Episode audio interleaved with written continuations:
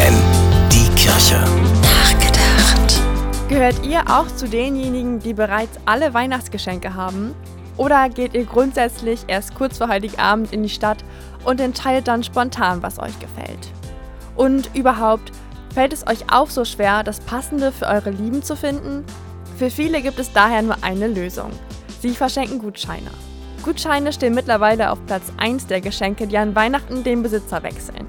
Und auf Platz 2, wer hätte es gedacht, das gute alte Buch. Dagegen gibt es fast niemanden, der zu Weihnachten nichts verschenken möchte. Denn Schenken ist wichtig, weil es zeigt, dass der andere uns am Herzen liegt, dass er oder sie uns etwas bedeutet. Wer sich Gedanken macht, was dem anderen gefallen könnte, zeigt damit seine Wertschätzung und seine Liebe. Und das muss nicht mal teuer sein.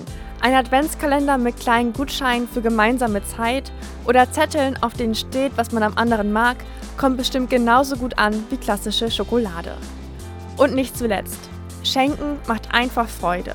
Wenn ich an Heiligabend nach dem Auspacken leuchtende Augen sehe, dann ist das das schönste Geschenk überhaupt. Tabea Kolbeck, FFN Kirchenredaktion.